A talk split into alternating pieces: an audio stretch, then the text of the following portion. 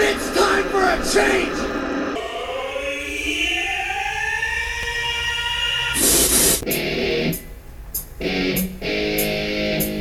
I have so much anger. I feel like I've been raped. In the face! Great Scott! At no point in your rambling were you even close to anything that could be considered a rational thought.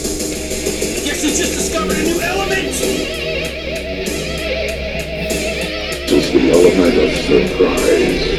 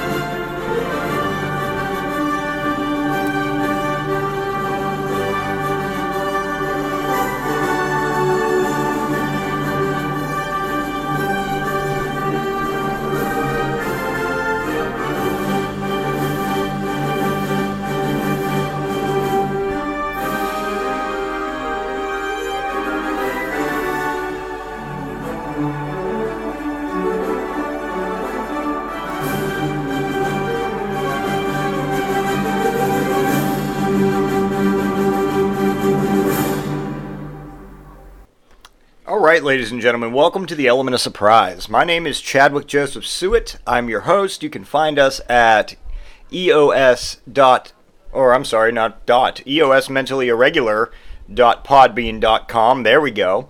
Or at uh, Facebook, www.facebook.com backslash EOS Mentally Irregular. That is our uh, Facebook page. Check us out there, join the group, yada, yada, yada. I also think we're on iTunes and Stitcher and any other places that you can find uh, podcasts. I've uh, noticed a bunch of them, but I never write them down because I can't be bothered to do that.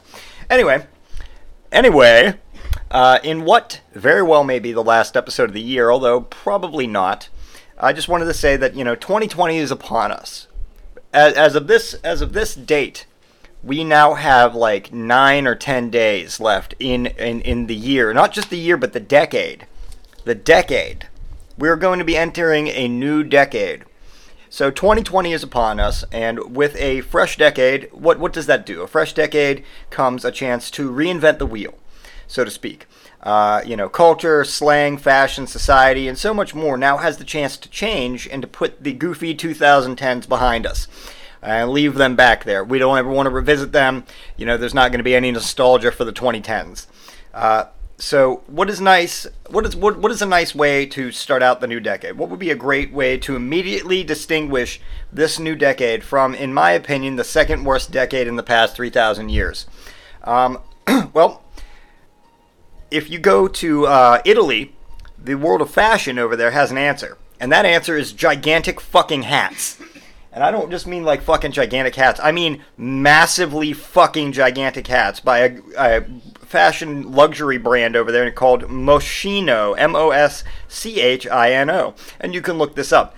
Moschino has recently rolled out their new line of spring, summer, and fall outfits for 2020 and told the world that their quote unquote streetwear can be designer too. And it isn't just gigantic snapback ball caps that they have. Uh, they've also got giant fucking book bags large enough to easily carry around several medium sized people. And, um, you know, without suspicion, I might add. And uh, you know, maybe maybe if that's not your deal, you'd prefer like a fanny pack that can comfortably transport four full human babies. You know, just because uh, the, the gigantic clothing is what's what's going to be in in this next decade. We're going to leave behind the skinny jeans and clothing so tight that you can see the, the veins in your dick, and now we're going to get clothing so big that it looks like somebody went ballistic with a shrink ray and just like stopped halfway through shrinking a person. Oh well, we shrunk you down to dwarfism size, but you're also fully proportionate as you were, and now here are your clothes. So that's that's that's going to be 2020's uh, fashion gear, and uh, I can honestly uh, go on mocking the remaining items in this uh, designing choices here, uh, but instead I'm going to take the high road. I'm going to take the high road, and I'm going to see if I can't find some ways to work uh, these monstrously large apparel items into just everyday society, because I'm just good like that. I'm just that kind of guy. I'm I'm a nice fella. So, um, you know, let's start with these hats, okay? So they're designed to fit the heads of the wearer in the same manner that some sort of hard hat or construction yard hat would be fit. Like the hats are so big, they literally need like those inside, like fitters to to, to wear. So w- w- what can we do with those? What what can we, you know? So why not make just like humongous hard hats? First off, you know, I think that. Uh, you know, maybe uh, let's say you've been terribly disfigured in a terrible accident, or while uh, trying to give your significant other the maple jellyfish, which, as everyone knows, is the most dangerous yet gratifying sexual maneuver known to mankind. So, uh, you know, now you draw attention away from your horribly mangled form, and you can wear a uh, a Red Sox cap that is just comically oversized. People will be too busy looking at your hat to notice that maybe uh, your face looks like the Emperor from Star Wars. Which, uh, by the way, I'm not even going to get into the Rise of Skywalker. Don't ask me. Uh, let's never, never speak of it again. Um, or maybe your uh, newborn child, while loved unconditionally, is unsightly and nauseating to look at. So you pop it under a big hat or into a giant fanny pack that you've got so that way you can carry it around without anybody noticing that you've got an unsightly child. Um, you know, maybe uh, just you make like a containment hard like headwear that is not only fashionable but also able to hold six gallons of like chili in case you or your coworkers get hungry. So you know, like those you know those hats you got where you can put the beer beer cans in and it's got the straws like that. Only it's a comically oversized hat that just holds like six gallons of chili and it's just got a straw like a hose that you can just pop in your mouth and just suck some chili out of your hat. I think that would be uh, you know that would be good. And these giant backpacks, they can be equipped uh, to contain all of your personal belongings, so that at any point during your day, you can have access to your comic book collection or your tax info for the last nine years, uh, even though you only need to keep it for seven years. Um, you know, there's plenty of practical applications for these gigantic fucking monster items, and uh, it just takes a little imagination. And since it's a brand new decade, um, it's a good time to dress like the shrink ray Rick Moranis built went nuts again, and we're all now wearing uh, dark helmets, helmet like Rick Moranis once did again. Woo! 2020. We're thank God, thank God we're not starting off ridiculous like these goddamn 2010s did. Gigantic fucking hats. Um, Jesus Christ. Okay, so you know what I've been thinking about lately? You know what I've been thinking about lately? Hey Ash, you know what I've been thinking about lately?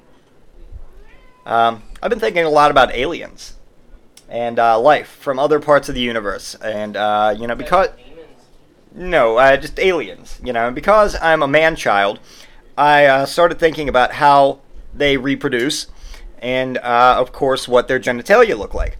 Maybe it's something wild like the face huggers and aliens, or maybe it's some sort of pods like the body snatchers, but maybe it's like something like they're made out of like what we call farts, and their offspring simply just break off from the main entity or something like that. Um, however, in my opinion, should they be vaguely humanoid, they'd probably have genitals to, and reproduce similarly to we do, right? That just makes sense. So, um, or at the very least, uh, you know, which of course only brings up more questions for me to ask you, uh, and that I need answers for. Uh, so first off, let, let's discuss what, what do their genitals look like, and where on their bodies would the aliens' genitals be located? And does an alien penis have some sort of form of like defense mechanism mechanism of some type? Like does it uh, does it like uh, you know like have like a hardened shell on it, or is it just basically um, you know just flaccid and gimpy until needed, like on Earth? Except for me because I've never been flaccid or gimpy ever in my life, ever ever, um, not once, never happened. Um, so anyway, so what if aliens exist and they look exactly like we do, except for just the location of their genitals? What if the only defining thing to, t- to di- differentiate a human being of Earth from an alien life form is the location of the genitalia? So, um, instead of being on their crotches, like you know, it'd be like on their lower back or like on their kneecap. Like like you'd go to like a male, like a male alien, and like he'd have like like a pop up fucking penis on his kneecap, and like the female would have like a like a hidden vagina on her neck and uh, you know like where the Adam's apple would be on a man, and where like the lack of Adam's apple would be on a regular woman. But on this, on this, it just looks like a regular woman's neck, but then it, it, it flaps open like that thing in Jurassic Park. Remember the one that had the things? It's like and it would spit on you, and its little flaps came open like that. Like she's got a neck vagina that just flaps open like that. And um, you know what? What if that was the only physical differences between us and them? And can you imagine how funny that would be to see them neck humping? What, what what what if the dick was on the neck too, and it's just two, just two fucking. It just looks like two people just smashing their necks together like giraffes fighting, just and making sex noises. How about that? Or, or, or going back to that nick on the the dick on the knee idea. Uh, that's exactly what I want to see. Um, you know, I want to see like the dick on the knee and the female uh, genitalia on the throat. So it just looks like some guy is just kneeing some chick in the throat, but erotically the cops would get called one night because maybe they'd uh, come home from being out together and they're both erotically charged. And their neighbor overheard the male say that he's going to knee her in the throat really fucking hard. And it literally looks like domestic abuse from any outside like standpoint. So, you know, maybe an officer pulls like pulls up and they, uh, they knock on the door and no one answers because, you know, he's sitting there kneeing her in the neck, all sexual and such. And so the cop busts open the door and he sees uh, what he sees is just her with uh, like down on the ground, like going, oh, oh, and him like going, oh yeah, oh yeah, as he like jams his knee into her throat, and uh, then the cop, he's a he's a human cop, so he doesn't know about the, their their alien genitalia location, so he just goes up and he just pulls pulls him off her, and then the alien knee penis or or kneenis, as I'm gonna call it from uh, here on out, just comes out of her alien neck vagina or neck gina and it just blasts a load of alien jizz all over the cops' boots. Or, or, or maybe interrupting them uh, during their confusing alien coitus would cause their more alien nature to take over, and they'd start making some unholy space sound like in uh, um, fucking Invasion of the Body Snatchers.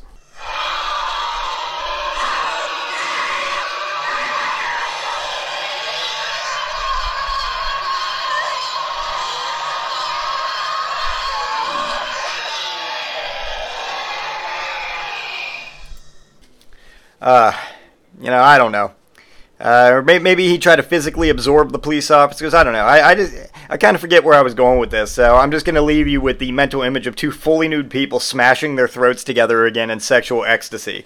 Um, yeah, just just think about that one for a bit. That's that's highly entertaining.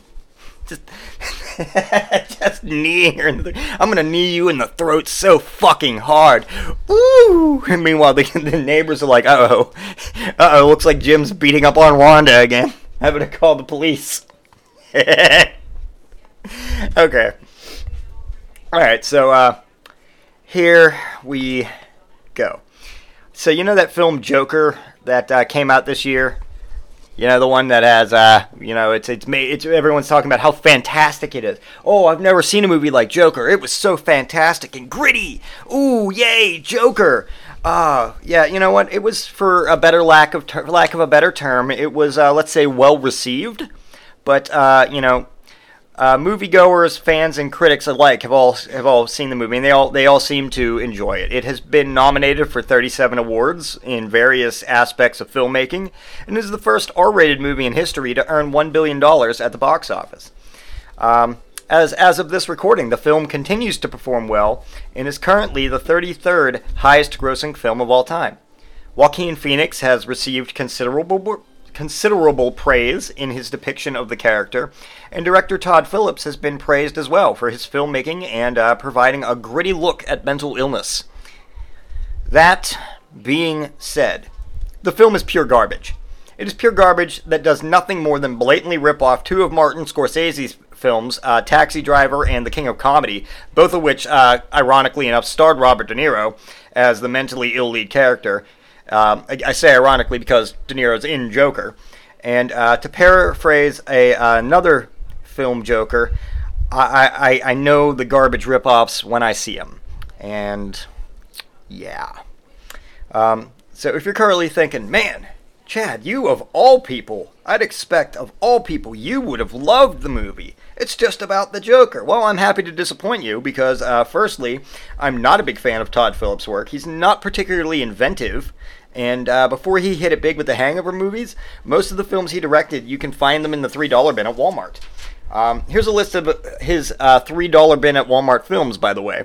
Um, so that way you know that I've done my homework. There's Road Trip, Old School, Starsky and Hutch, and School for Scoundrels. Now, I've seen all four of these films, and they were all garbage. I've also seen all four of these films in the same dollar bin at Walmart at the same time.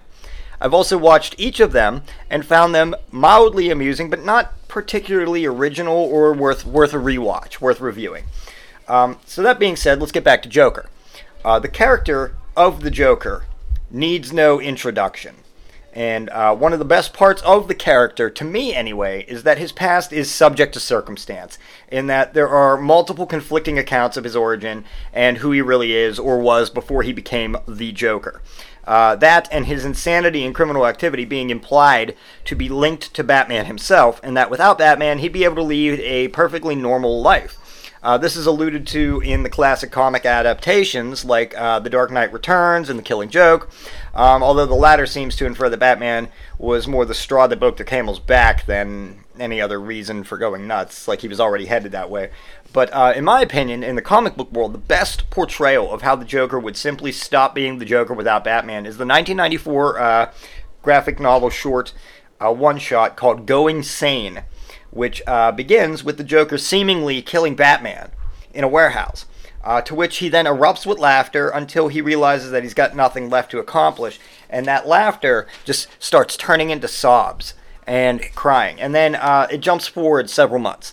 And we find a, just a normal looking dude, just, you know, living a regular, if not somewhat mediocre life. And it's only through the man's name that we know who he is. His name is Joseph Kerr. Joe Kerr. See? anyway, uh, he just lives in like a normal existence and works a job and has a small apartment and a girlfriend and is generally gen- gen- like just like generally satisfied with his with his life, you know. And then and then Batman, who had survived uh, being the the uh, fight with Joker at the beginning of the story, and uh, you know who Joker thought was dead now. Batman has survived and he's been healing from his wounds, and so he he returns you know, one night there's a crime. Batman shows up to stop it. The bat signal goes up in the sky. Uh, Joseph Kerr is out in the park with his girlfriend. They're sitting on a park bench talking about their lives. He's thinking about popping the big question to her. And then the bat signal goes up into the sky and uh, Joe notices the bat signal, and his entire fucking demeanor just changes almost instantly. His eyes become a little bit more manic, and he starts smiling almost constantly. And then over the next day or two, Joe Kerr slips back into insanity until he's just Joker again. He's just the Joker. Now, the idea that his mental state is a direct parallel with Batman's existence to me, is the only backstory he needs. No Batman, no Joker.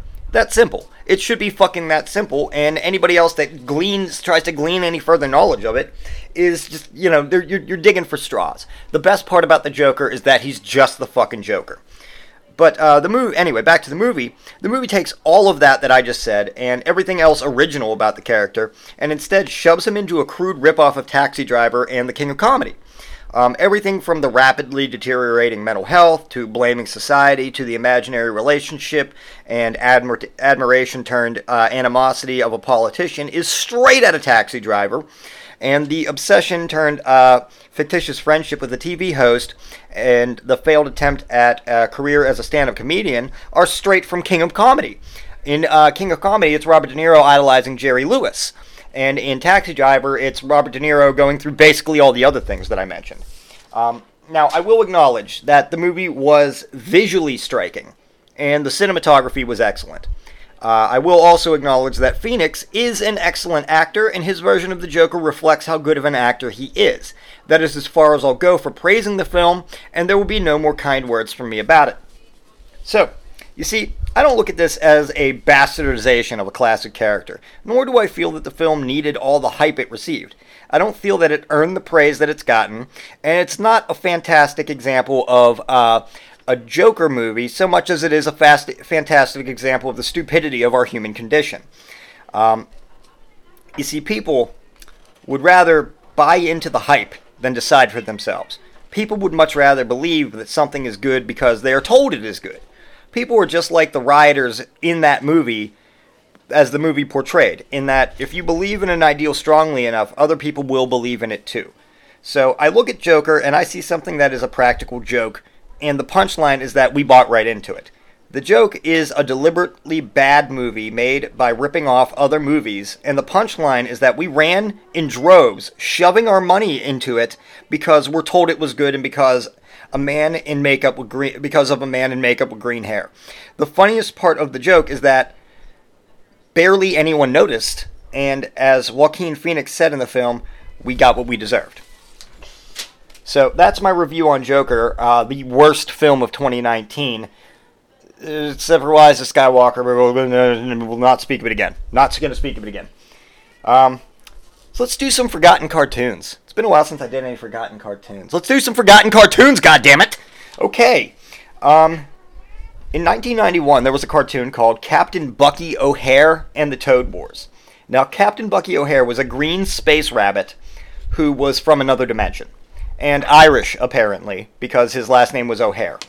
Um, his dimension was populated by planets full of anthropomorphic animals. Uh, the planet Al- Aldebaran had cats, uh, Rigel 5 had koalas, uh, had berserker baboons with weird eyes, and, you know, very clearly somebody was high on methamphetamines when they thought of all of this.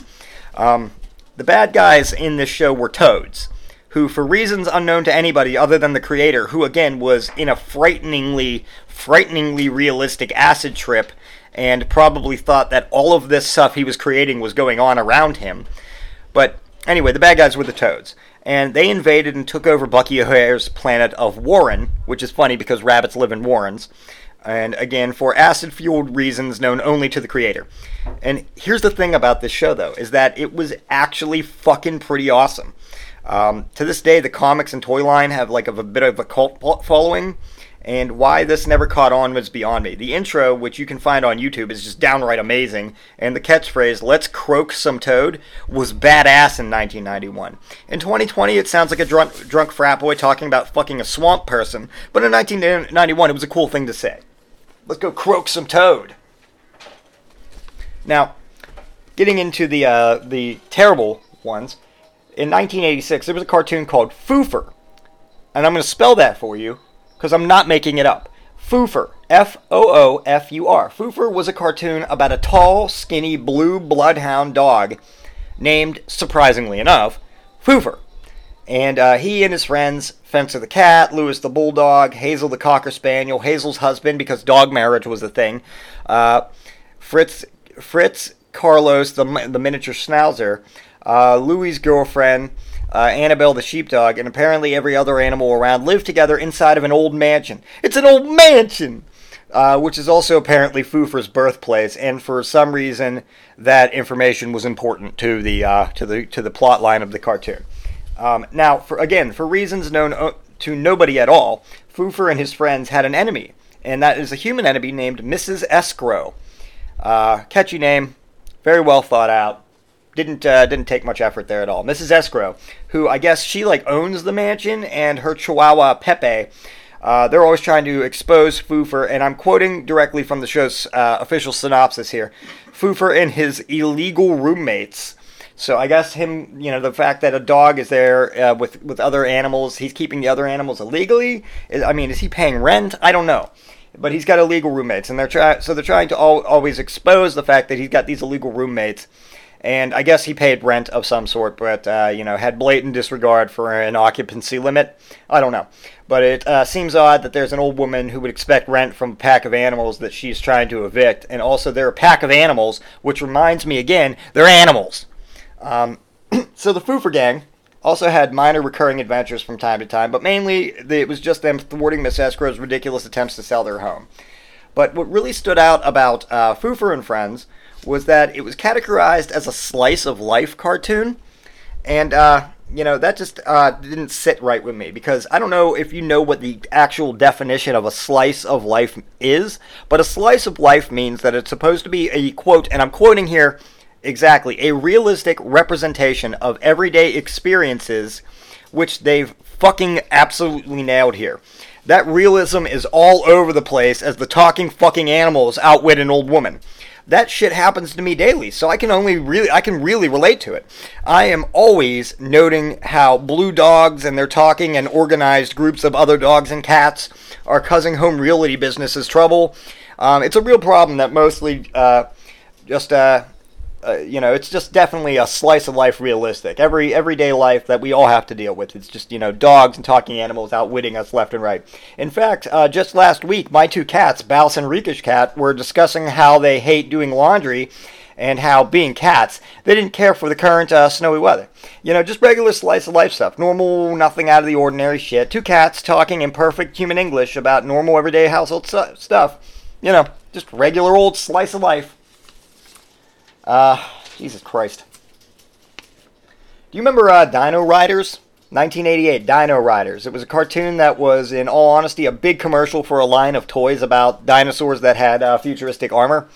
But they made a cartoon of it, and uh, the basic premise was uh, there were these two, two, uh, two types of species. There were the Valorians, uh, who were just basically like humans, but like highly evolved superhumans. And then there was the Rulon Alliance, that were basically just like uh, human animal hybrids, like ant ant people, crocodile people, snake people. You know, being the most common. But why not, right? So um, anyway, the Valorians and the Rulons they come from a distant future, and they're sent back in time for no fucking reason to where the dinosaurs are. And then they continue to fight, but now they're using armored dinosaurs from various eras. Um, so now it's very important that you should know, and I cannot stress this enough, that the dinosaurs in this show were not forced to fight. They were befriended by the Valorians. You just pop back through time, rip a hole in the space time continuum, and you know that's just a logical thing. Anytime that a, that a hole or a rift in time opens up and human beings hurtle through uh, into a the world of dinosaurs, what's going to happen? Well, the dinosaurs are going to come up to you and be like, "Huh?" and they're going to be curious, and you're going to make friends with them. Um, now, that only worked for the Valorians, of course. The evil Rulons, on the other hand, they would they just brainwashed their dinosaurs into doing their bidding, which seems like a real waste of that brainwashing technology to me. For example, if they had like, you know, I mean, let's let, let, let's look at it here. If crocodile, ant, shark, snake people had brainwashing technology already, shouldn't they just use it to brainwash their enemies and take over that rather than waste it on fucking dinosaurs? I mean, a dinosaur's brain is the size of a walnut. You just you brainwash your enemies and then be like, "Oh no, no, no, we were always in charge." Your, enemy's gonna be like, "Oh, oh uh, yeah, you know what? That sounds right." Just you know, it just seems like a real misuse of a very potent technologically advantage, uh, a technological advantage rather that they have at their disposal. And if it had been me, I'd have been like, "Hey, uh, fellow mutant human peoples, let's uh let's just brainwash everyone and be done with it. We could take the we just take their shit and we can rule the world and it would be you know fucking easy. But based off the show itself, the the other Rulons would probably have been like, nah, nah, that ain't us. We can't just be using our uh, crazy brainwash tech to easily win. We got Stegosaurs and Raptors to brainwash, son. Don't you see it? So that was uh, that was Dino Riders. Um, so 1997. I saved the uh, the most disturbing one for last. Um, 1997 provided us with a cartoon show called Mummies Alive. Mummies Alive was just just an odd fucking cartoon. And it was created by someone who clearly thought that what kids were into in 1997 was ancient Egyptian mythology and archaeological information. And I'm assuming he was high, because it seems like if you really think about any of these cartoons, everybody had to have been fucking high. Um, so it was a show about an evil mummy named Scarab who wanted to steal the soul of an Egyptian prince, but the Egyptian prince was already dead. So, using the ancient Egyptian power of waiting and being dead for thousands of years until somebody finds your corpse and excavates it, Scarab traveled to the modern times. So that way he could steal the now reincarnated soul of the Egyptian prince. Are you still with me? Good. Everybody follow that? Okay, good. Yeah, I know, it's rough. Um, okay, because that's just the bad guy. That's just the bad guy in this show. The reincarnated Egyptian prince is a 12 year old boy now and so that's awesome. It should be super easy for an ancient Egyptian son of a bitch to tear out some kid's soul in 1997 America, right? Right? Nope, because the 12 year old's got his own mummies. And they're alive! Mummies alive! So he's got mummies to protect him, and naturally hijinks ensue, um, including an episode where the mummies are chaperones for a class field trip, because that just was normal. An episode where uh, mummies use magic to bring monster trucks to life. Again, because normal.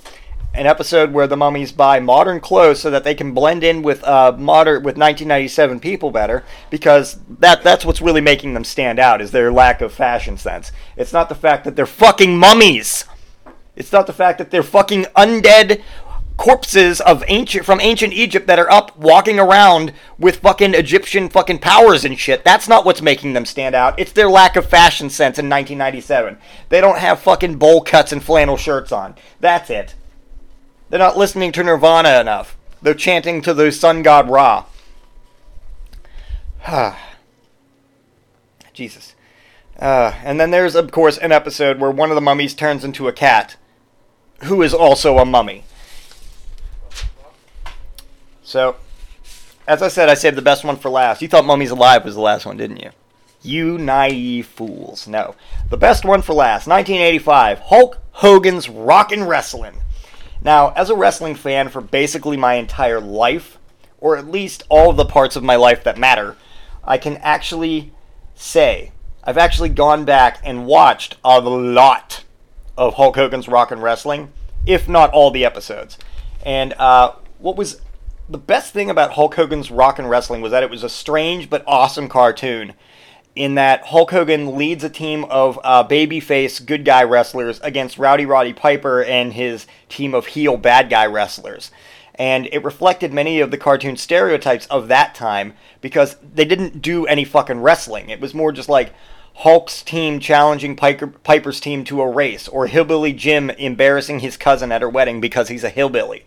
Or there was an episode where both teams compete in uh, compete with each other by cleaning Mean Gene Okerlund's home, and another involving a horse who is also a thief. I'm not making that up. Uh, there's an episode where Andre the Giant uh, tries to convince his mom that he's not a wrestler, he's a chef, because he doesn't want her to be disappointed in his career choices. This there wasn't a lot of thought in the events of these episodes, clearly, is what I'm saying, but it's awesome because it was Hulk Hogan and the stars of the early 80s getting into wacky situations like Junkyard Dog building a robot out of garbage. Um, now, that being said, the problem was that there wasn't one. You know, that was the problem with this cartoon, is that there was no problem. This was a show that should have been updated, that should have just updated the cast every few seasons with the uh, current stars of the day, and theoretically ran forever.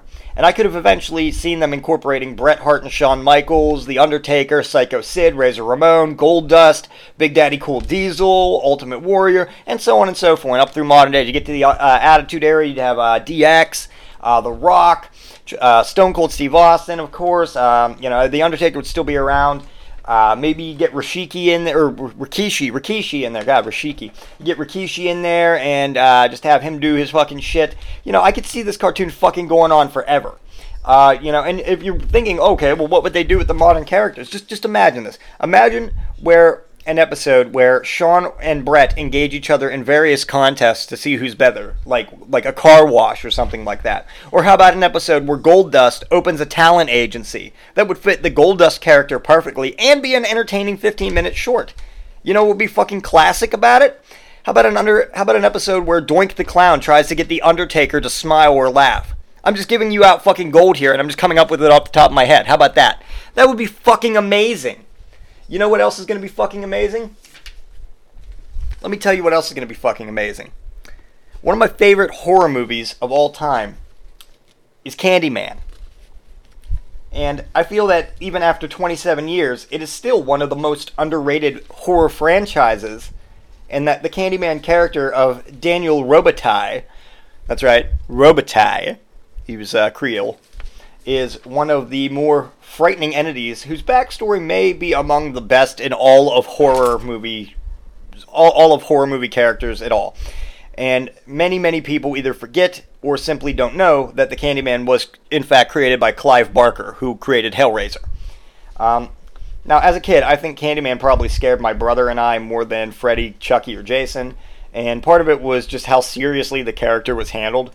Um, as well as the whole urban legend status, which naturally, you, if you try to convince a nine year old and a four year old to go into a dark bathroom and stare at the mirror and say Candyman five times, they are going to absolutely do that and scare the fuck out of themselves. Uh, so that that was probably part of it. But you know, there's also the uh, a very hilarious quality to the Candyman as well, and it's not so much about the character, but how other characters in the film react to the character of the Candyman.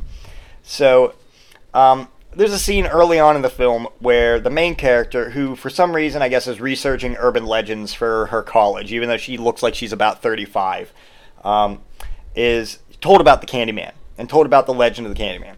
So she goes to uh, the apartment where the legend is like, you know, like all these murders have been happening lately, and people have been saying, "Oh, it was the Candyman that did it." So she goes around there and she talks to these cleaning ladies who are telling her about Ruthie Jean, and they they're, they're you know they're like they they didn't play down the like the the African American cleaning woman stereotype in this movie at all. Because the woman who is uh, Ruthie Jean is a woman who is never at all in this movie or even confirmed to exist in the movie but they wildly the, the, these uh, cleaning ladies wildly claim that she was killed by the Candyman. And they talk about this random woman and the Candyman in the hurried panic of a person that pretty much goes as follows. Oh, Ruthie Jean said that the Candyman, he he came and he had that sweet honey and them bees. I didn't believe it was coming up with his mouth. All them bees spitting his bees at people. Poor Ruthie Jean. Poor Ruthie Jean. He got her with his hook. gutted her from belly to sternum and getting his bees all down her throat and so on. And it goes on like this. And I'm pretty sure that the woman just repeats Ruthie Jean and the word bees for three fucking minutes until the main character was freaked out enough to fucking leave. It might not have even been something that was scripted. They might have just had this woman sit there fucking rambling about bees and they just decided to film it. Now, that being said, the hilarious part is that at the end of the movie, when the main character confronts the Candyman and he opens up his coat and there are bees all over his rib cage, and he starts spitting bees out of his mouth, and French kisses fucking bees in her throat. She was warned of this. So this random, think of it this way: this random babbling woman goes on and on about bees for her entire fucking scene. And then after it seems like she may have been a meth addict who just happened to start rambling at Virginia Madsen on camera, the fucking stuff happens he shows up and there are in fact bees and they are just as she said in his mouth. So this random lady just knew about all candyman's business. His bees his hook his fucking email address what kind of car he drives where he bought his 40s and his swisher sweets which burn barrel groups he cheers with so on uh, so on and so forth. And she just gives all this information away for free to pretty much anybody and yet people just still get killed by him and he forces his mouth bees down their throats she could be like, she could spend all day being like, "Don't say Candyman, cause he'll show up at your house and shoot his mouth bees in your mouth." And everyone's just gonna be like, "Yeah, okay, Anne Marie, thanks. Go back to your meth." She'd be like, no, you stupid asshole. I'm not talking about no meth. I'm talking about Candyman. He's coming. His coat and mouth are full of bees, and he's at your place right now. And everyone goes, okay, bye. See you later, Methy McMeth. And she's all like, okay, fuck you then. I hope he gets his bees all up in your business. And everyone's just like, yep, cool, cool beans, gotcha, bees, awesome, bye. And then they leave, and Candyman shows up, complete with bees, and everyone acts like they weren't completely informed about this exact this exact fucking thing happening. Exactly what they were warned about is exactly what's fucking going down, and they say because they said Candyman. It goes like this: they're warned of the Candyman. They go, okay, whatever you say, Methy. They go home. They say Candyman. He shows up. He launches mouth bees at them and kills them with a hook. And everyone just ignores her like she's some sort of fucking weirdo and just ramble who just rambles about bees. And that's why I find Candyman as hilarious as it is unique. In Freddy or Jason movies, there's always someone who warns characters, uh, but it's way more cryptic, like, you're doomed, or don't fall asleep, and they never tell you why. You know, why are we doomed? What happens if we fall asleep? But in Candyman, it's don't do this specific series of things, or this specific guy will show up and do this specific amount of bee related shit to you, and then the people still go and do it. You know, see, if it were me and some person came up to me rambling about some dude called Candyman, I'm already put off because he sounds like a rapist. But add that he's got a hook hand and an exposed rib cage and spits angry fucking bees at you, and I'm absolutely not fucking with that guy. I'm not because anybody who generally covers their person with bees and who is known to store excess bees in their mouth is on my list of people I'm not going to fuck with. Especially when they're walking around with a rapey ass name like Candyman and a, just a, like a crowbar hook at the end of their stump arm. I'll pass. I'll pass. I will pass, thank you. I will take a hard pass on that. Thank you. You can keep your mouth full of bees. You can keep your nasty ass stump arm with a hook in it. Keep your exposed rib cage. I am not fucking interested. Moving along. Um, okay, I think that's going to do it for this episode. Uh, thank you guys. I hope you enjoyed it. And, um, you know, before I let you go, check out a fireside chat hosted by my friend Ryan McCormick, uh, also affectionately known as uh, Grimace. Um, he's got some new episodes out there. Uh, you can check out his uh, web Facebook page, Fireside Chat, uh, on at Facebook. If not, if you can't find it for whatever reason, you can. I link all his episodes onto the uh, the Element of Surprise Facebook group, so you can find them there. Um, also, check out the boys at McSauce. Ian, Paul, and Matt are uh, doing their podcast, the comic book podcast, uh, and you can find them at Podomatic.com. Um, I also, whenever they do put out an episode, if I if I'm privy to it, I will link that onto the Facebook pages or to the EOS group as well. Uh, same thing goes with Just in Case, hosted by uh, Justin hosted by Just in Case. Jesus Christ. Case in Point, hosted by Just in Case. Uh, available on Audio Boom. And uh, I, I've been linking some of his episodes into the EOS group as well. And then there's, uh, lastly, there's Lunch After Dark, uh, hosted by the, the Lunch After Dark boys. I'm still new to their episode, to their podcast, but they are cranking out good episodes left and right, and they're very funny. Um, check those out if you get a chance. Um, and just stay tuned for any upcoming EOS related shiz. That being said, without further ado, thank you and cue the fucking bear music.